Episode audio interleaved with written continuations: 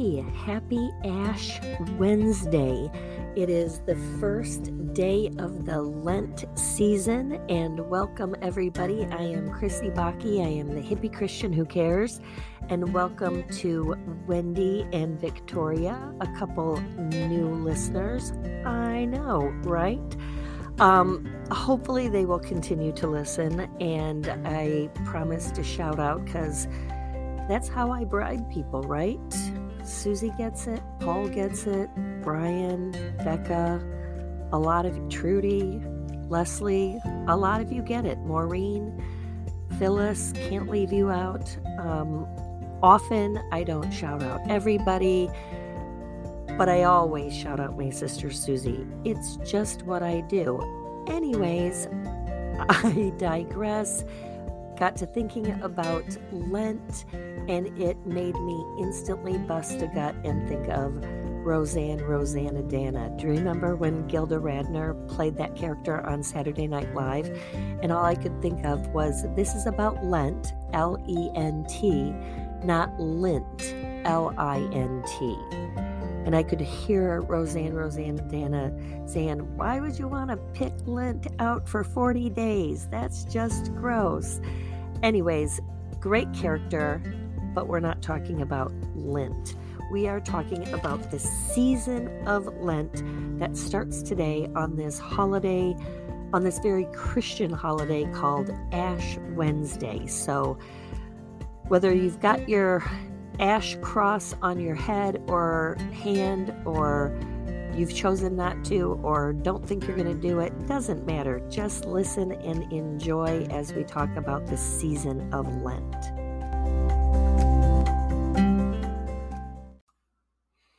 If you do not know what Lent is all about or the Lenten season, don't even worry about it. It's not even biblical. It is certainly has lots of biblical references to it, but Lent is actually a season of spiritual preparation before we celebrate Easter in approximately 47 days. And so you say, hey, I thought Lent was 40 days of fasting.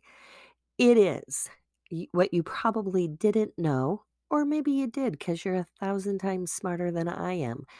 You don't count the six Sundays in Lent or the actual day of Easter. So that's actually seven Sundays.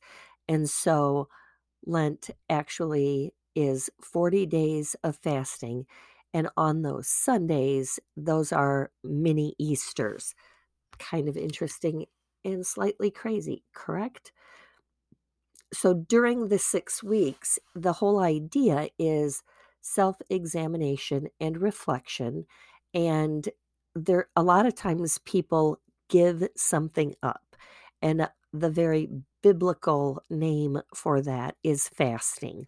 You might fast from watching TV or fast from social media or fast from this podcast. Don't do it. Okay. That would be bad because we're going to talk a lot about the goodness of God and our Savior Jesus in this Lenten season. So don't miss out on that. That would be bad. But you might want to fast from something sinful like swearing. That might be mine. Just saying. I don't know if you could hear that or not, but I'm just some people swear, or a food or a drink. A lot of people fast from sugar or chocolate or caffeine or coffee. Um, my mom never gave up caffeine or coffee for Lent, and she was super devout, but my mama loved her coffee. So does my sister Susie. Awesome fun fact about that. One time I made a joke that they ate the coffee grounds. That was a total lie, cracked me right up. So I decided to make that joke again in this podcast, but sometimes I repeat myself, and that's just the way it goes.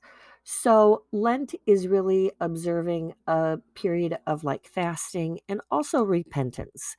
And while, like I said, it isn't really biblical, there's some super significant things, like the significance of 40 days. Um, the Israelites spent 40 years in the wilderness. The temptation of Jesus was 40 days long, and that was 40 days of fasting. And right there kind of proves that he's our savior because any human that can last for 40 days without food or water, wowzer. Um, and being so tempted, like, ooh, craziness. And so 40 definitely is significance. You know that the flood, it rained for 40 days and 40 nights. Um, Moses also fasted on the mountain for 40 days and 40 nights. Um, so it obviously could be done.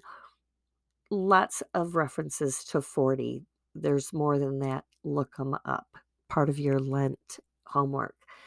The other thing is the whole idea of Ash Wednesday and the start of Lent is the idea of where people would use ashes as a sign of repentance. And I have lost my reference. It is the practice of repentance and also mourning. And Lent does have kind of a gray cloud over it.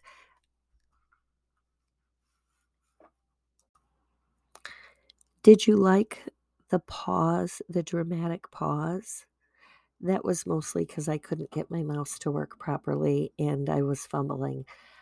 But it does have kind of this like dark cloud over it because it is you're preparing, you're fasting, you're repenting, you're sort of mourning something, the whatever it is maybe that you're giving up, and really pondering the passion of Christ, what Christ did for us. And I really enjoy Lent, as weird as that sound, because usually I'm not all about a gray cloud or anything. But there is something about preparing your heart for Christ that I do enjoy. And when you do so, you become closer to Christ. And let's be honest, that's real enjoyable. And so I almost always fail at giving something up flawlessly. I often have given completely up. In the Lutheran church, you really don't even have to do it. Lots of Lutherans even take on something like maybe for 40 days I will read my Bible, or for 40 days I will, you know, volunteer, or I will. There's a cool thing, and um, Wendy, my friend, shared that with me, and I've seen it a couple times on social media, I think, where during Lent to give up like 40 bags of things you don't need. Maybe it's clothes, maybe it's books, maybe it's plates, maybe it's socks, maybe it's tennis shoes. I like to drag a list. I like to drag a list out in just about every other episode. You get the point, though. The whole idea of do you need this abundance of stuff? Sadly, I was looking around my room and I couldn't even come up with stuff besides books that would make sense. And so that's why I started getting silly with socks. But I could give up 40 pairs of socks because I have two baskets full of socks. I kind of love socks. Maybe that's what I should give up for Lent. That would be crazy because you have to wear socks in the winter. Anywho, the whole point is Lent probably started. Um, I think they think in like after Christ died, maybe 325 years after Christ died. And so, um, notoriously, it is Lutherans and Methodists and Presbyterians and Anglican denominations. Um, Roman Catholics also celebrate it. The Eastern Orthodox Church, um, Greek Orthodox, have a little bit of a different Easter schedule than we do and celebrate it a little bit differently. They don't do Ash Wednesday. Um, they do something called Clean Monday. And then I think they go through Lent for 40 days. And then it culminates about a week before um, Greek Orthodox Easter. Their Easter is usually a week after, uh, like Protestants' Easter is. Who cares, right? Very cool. You're still celebrating and preparing for a risen Lord Jesus Christ. And that right there is so exciting. I kind of dig the whole get the ashes on your head thing. I feel like I'm bouncing around a little bit here, but stick with me. It, it all comes together and you can piece it all together and make it work. You're smart people, right? So, Lent starts on Ash Wednesday, and the whole idea of the ashes comes from mourning and repentance. And I believe, like, it referenced, and when I say it referenced some of the notes that I took, and one of the articles that I read was from a website that is learnreligions.com and learn what Lent means to Christians, gain a deeper understanding of the Lenten season. And so it was updated on February 3rd of 2020 and it sort of matched anything I had ever heard about Lent. And if the rest is a lie, so be it. But anytime you are studying Christianity or the Bible or any of that kind of stuff, keep digging, keep looking for answers, keep mashing it to what God says, um, keep praying about it. That's how we learn. I make mistakes. There's probably a mistake in every single one of these podcasts that I make, but that's how I learn too. And I dig it a whole, whole lot. So the whole ash thing, this article referenced a lot of Old Testament, like Second Samuel, Esther, Job, Daniel, and Matthew in the New Testament.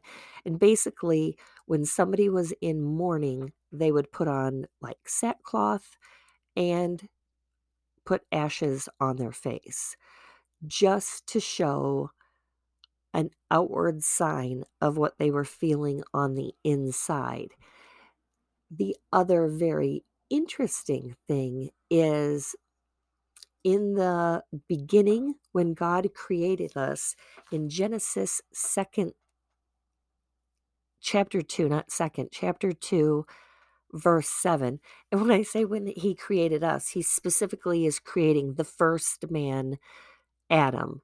And when he creates Adam, it says in Genesis 2 7, then the Lord God formed a man from the dust of the ground and breathed into his nostrils the breath of life, and the man became a living being. Like, interestingly enough, when God was forming everything, he simply said, and it was, let there be light and light. Let there be water and there was water. Let there be animals and there was animals. That's how it worked. And yet when it came to creating a human, he uses his hands and he takes the earth that he has already created into existence with his words and he scoops up the dirt and he forms a man. Wow. And then on top of that, he breathes his own breath into these nostrils that he has now created. There was never nostrils before, and now he's created nostrils.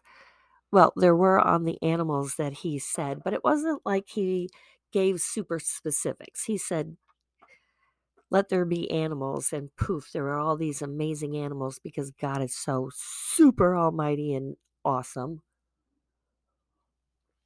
And I need a little drink because all this talk about dust made my mouth dry.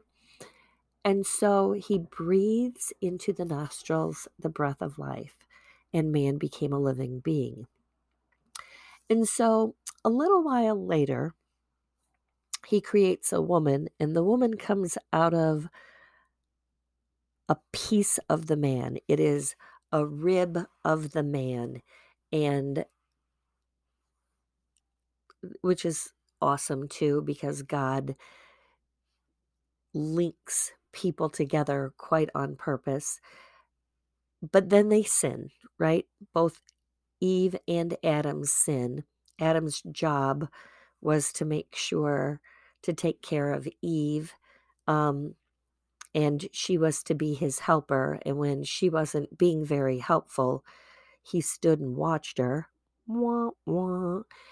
Anyways, and then they're in trouble. And in Genesis 3:19, he says to Adam, "By the sweat of your brow you will eat your food until you return to the ground, since from since from it you were taken, for dust you are, and to dust you will return." That's what they say at my church when they put the dust or the ashes on your forehead and they do a sign of the cross.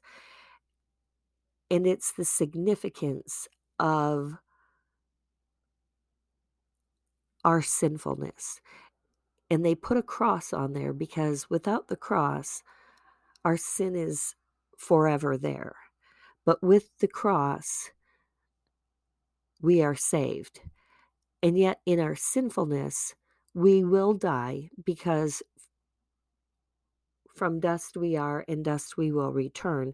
We are sinful humans, and our life on earth will end. But because of the sign of that cross, because of what Christ has done for us on the cross, we get to live forever in heaven. And that's a super exciting thing way more exciting than anything else, including my next commercial. I think most Christians that celebrate Lent go into the Lenten season with the rich history of giving something up for Lent. And so lots of denominations will choose that.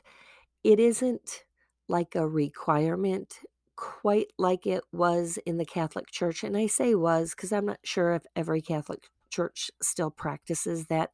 There is some um, general guidelines of not eating meat on Fridays. And I don't really know the significance of that other than just fasting from sort of something that would be more of a rich food or, you know, a luxury, so to speak. Um, maybe it is fasting from the shedding of blood or something like that. I'll have to look into that one, that's for sure. But a lot of people don't eat meat on Fridays or may not even eat meat the whole entire 40 days of Lent. Um, I know my Greek Orthodox friend Bill didn't eat meat the entire time. And so that might have been his personal choice, though. Don't know that. But Lent always reminds me of Bill, though. Bill lives in heaven now, and he was one of my favorite humans that I have met in my lifetime and had a big impact. And ironically, I now work for the company that him and his two brothers owned.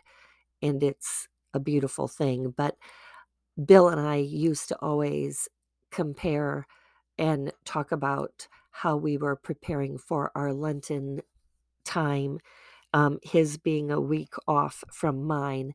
But um, there was a time where there would be a devotion at our church, and then sometimes sort of a cool little like trinket, almost like a keychain or a medallion or something like that that you'd keep in your pocket or whatever like that. And so I always sent it to him and he was just always super appreciative. So fun fact about me and Lent and uh my friend Bill and the fact that I now work at the company that him and his brothers owned and that without Bill I wouldn't have known George and Michael and Dino and would have never gotten that job. So yay for divine intervention.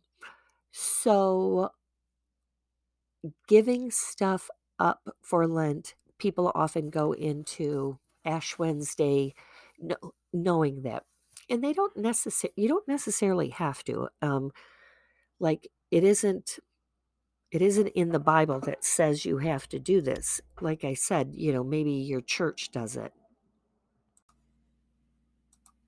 The key is really preparing your hearts for Easter. And I find when I really reflect during those 40 days of Lent, and quite honestly, 47 days when you include the Sundays, it gives you a total appreciation for Holy Week and for Easter. You have spent the time getting to know who Jesus is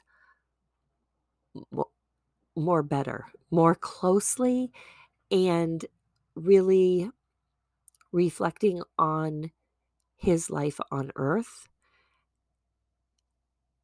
And then to experience you know, the whole Holy Week of Maundy Thursday, and Good Friday, and then Easter, I just find it to be really like rewarding and brings a whole new level of celebrating Easter. That's just me. I'm kind of a geek that way.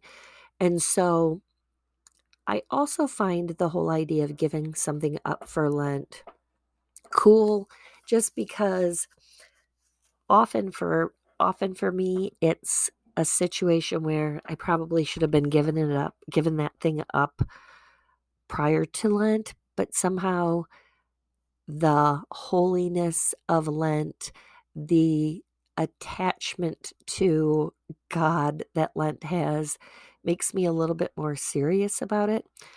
So, I have sort of two things that I'm going to do for Lent. One, I should have been doing a long time ago, anyways. And that is, I will be giving up the F word for Lent. I know. Who even admits this? Phyllis, I'm sorry. I'm just saying. I don't even know if my pastors are listening. I actually use the F word way too much and way too often. There was a period of time, though, that I did give it up for Lent, and then I stayed fasting from the F bomb for six years. And then I uttered it out of frustration and felt like in my frustration and anger and stress that it was a good stress relief. Well, come on, there's lots of ways to relieve stress, and just swearing like a sail- sailor isn't the one that honors God, right? So get rid of that one. The other one, on a much more positive and um, devout Christian, is I'm going to work really hard. And I got to be honest, this also became sort of a New Year's resolution for me and one that was a little bit loosey goosey. So I don't know if I actually admitted it in any of our New Year's resolution chit chats, but it is to seek God first.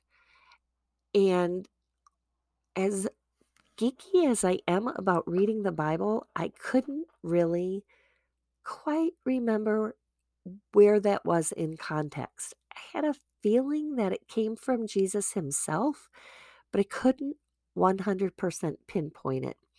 So, of course, I looked it up, and it is in chapter 6 of Matthew. And chapter 6 of Matthew is like all kinds of Jesus talk. It is a red letter chapter for sure. And if you say red letter, what is that?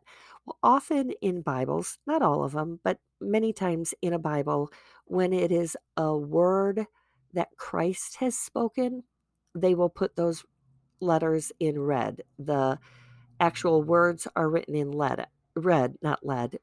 Maybe lead. Don't lick your Bible because you'll get sick. oh my gosh.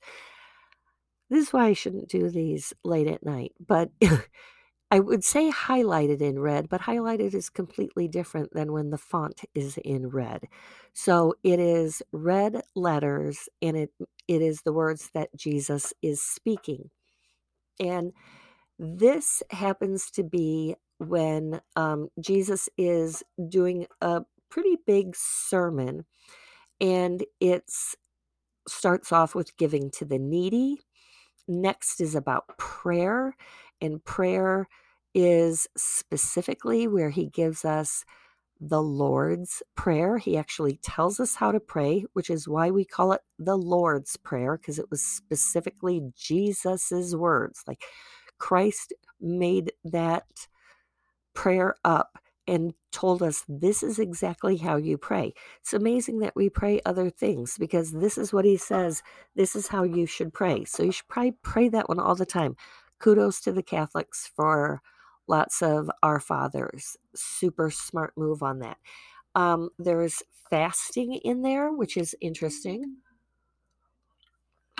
because we talk about fasting during Lent. There's treasures in heaven. And then there's the whole subject of do not worry.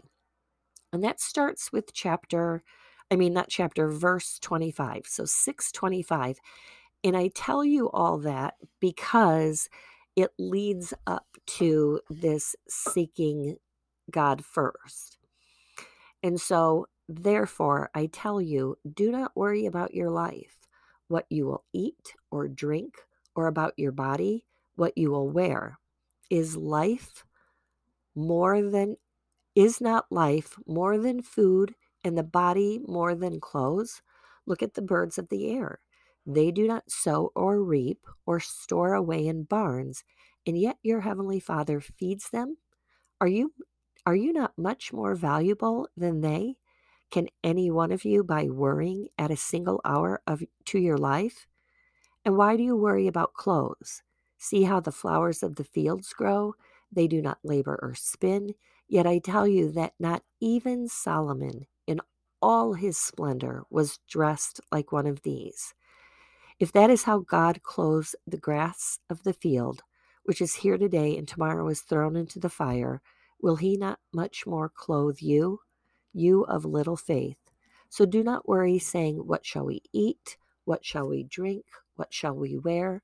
For the pagans run after these things, and your heavenly Father knows that you need them.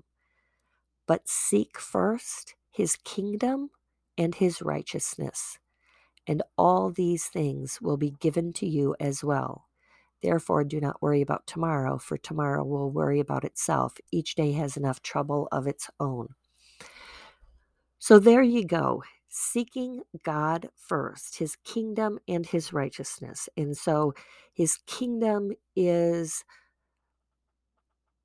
the part in the previous verses where Jesus says, that we pray, um, Our Father in heaven, hallowed be your name, your kingdom come, your will be done. So, your kingdom come is certainly Jesus coming back to earth and God restoring earth to live with us and be in his kingdom. It is heaven. It is heaven. And I, I think I make that too simple, but it isn't the earth that we know, it is when God is present. And so it would be like the beginning of the Garden of Eden. And so we're seeking his kingdom, we're seeking anything that is godly and right and good and praiseworthy and excellent and all of those things. That's in the epistles. And we talked about that one time. Haven't referenced it yet. And I'm not really good at memorizing exactly um, the chapter and the verse. I know I can find it and I know roughly where it is, but I'm terrible at that. And so I'm going to seek his kingdom and his righteousness. And that is, I'm seeking his holiness. I'm seeking to emulate Christ and to be holy and to have God give me his grace and his mercy because when he does, I am made righteous. I am made holy. So that's where we get the we are both a sinner and a saint because we are sinful humans and we always will be and will continue to be. But thank God for Jesus Christ on the cross because that's where our grace and our mercy comes from. And when God forgives us, we are made pure and holy and righteous. And then it says, and all these things will be given to you as well. So it doesn't mean that anything you want, like, oh, I'm going to seek God first, his kingdom and his righteousness, and then I'm going to get a car and a new house and super fancy clothes and Louis Vuitton shoes, which I wouldn't want a pair of Louis Vuitton shoes for anything. I am the cheapest person when it comes to shoes with the exception of a running shoe, because that's important when you're running. Anyhow, my point being, what is God going to give us? Well, He told us don't worry about what you will eat or drink. Don't worry about your life, what you will eat or drink, or about your body, what you will wear. So don't worry about these things that you need in life because God's going to take care of those for you. And it doesn't mean that He's not going to allow you to have enough money to buy Louis Vuitton shoes. Some people will earn that amount of money and will be able to buy them and can give glory to God for that. But he also is saying he's going to take care of you. And again, go back up to the prayer and it says, um, Your kingdom come, your will be done on earth as it is in heaven. And then give us today our daily bread. Give us what we need. And when we are seeking his kingdom come and his will to be done, and seeking that kingdom in righteousness, we can ask for our daily bread. We can ask for the things that we need. So I think that almost as a mantra to seek God first is a good thing to do for 40 days and beyond. I don't get to tell you how to celebrate or observe probably would be the correct term because in the Lutheran church you get rid of all the hallelujahs and the alleluias and any kind of celebratory hymn or you know canticle or whatever they call all of the liturgy because you are in this period of sackcloth and ashes and mourning and repentance and so I don't get to tell you how to go through your Lent preparation. I just encourage you to do it. I just encourage you to prepare 40 days before we celebrate this amazing holiday called Easter that always is a close second to Christmas in most people's book, but should be the holiday of the year. It should be like Christmas, only better because, yep, at Christmas we celebrate the birth of Christ, but without the death and resurrection of Christ, we're lost. We're still sinful. And through Christ paying the debt of Adam and Eve and then all of us, because we became sinful at birth because of that sin. Now we have something truly to celebrate at Easter, and it's phenomenal. So, curious what you're giving up or adding, or if you're just going to go through Lent in preparation. Lots of churches have Wednesday um, Lent services. I imagine there's lots of Lent services online. There's probably Lent podcasts. Oh, like mine. How about listening to my Lent podcast for Lent? Wouldn't that be awesome? I'll try to make it inspiring because you definitely inspire me.